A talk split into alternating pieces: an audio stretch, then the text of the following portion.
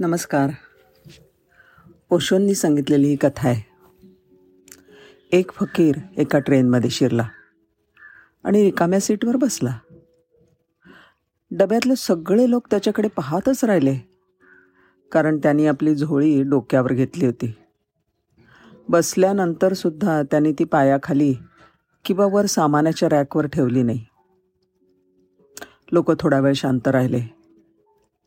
मग एक सहप्रवासी त्यांना म्हणाला फकीरजी झोळी डोक्यावर घेऊन बसण्याची गरज नाही.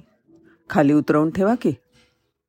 फकीर म्हणाला त्याचं असं आहे की रेल्वेचं मी फक्त माझंच तिकीट काढलं आहे झोळीचं नाही काढलेलं.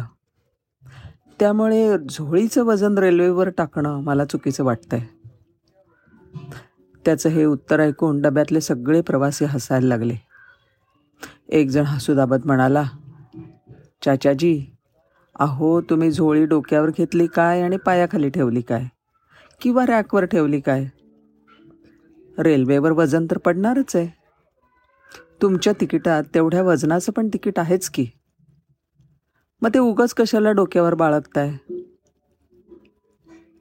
फकीर हसला आणि म्हणाला अरे हे कळतंय होय तुम्हाला सगळ्यांना.